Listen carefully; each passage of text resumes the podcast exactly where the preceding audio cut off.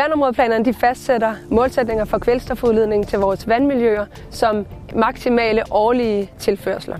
Fordi der er en høj vandudskiftning i nogle af vores fjorde, så kan det være relevant at se på den udledning, der sker, øh, ikke kun som årlige tilførsler, men også øh, sæsonopdelt. Derfor så kigger SEGES på, hvordan vores virkemidler på markfladen de har effekt på udvaskningen, ikke kun for den årlige udvaskning, men også for udvaskningen hen over en hel sæson. Ikke overraskende, så sker den store udvaskning i efterårs- og vinterperioden, og derfor så har virkemidlerne også den største effekt i efterårs- og vinterperioden.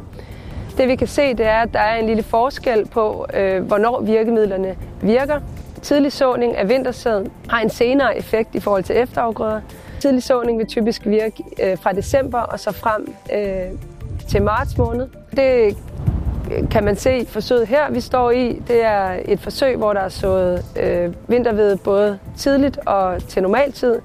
Og der kan man tydeligt se, at, at der er forskel. Og det vil der også være øh, på roddybden af den tidlige og den normalt såede vinterved.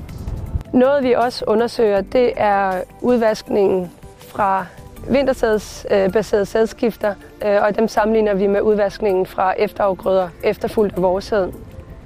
Øh, fordi vintersæden har jo helt klart en fordel, fordi den allerede nu kan nå en råddybde øh, her i april på omkring en meters dybde, hvor at vårsæden den er jo først lige kommet i jorden.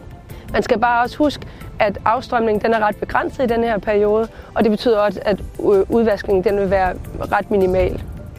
Emnet det har vi også belyst i en videnssyntese, og det har vi gjort sammen med forskere fra Københavns Universitet og Aarhus Universitet.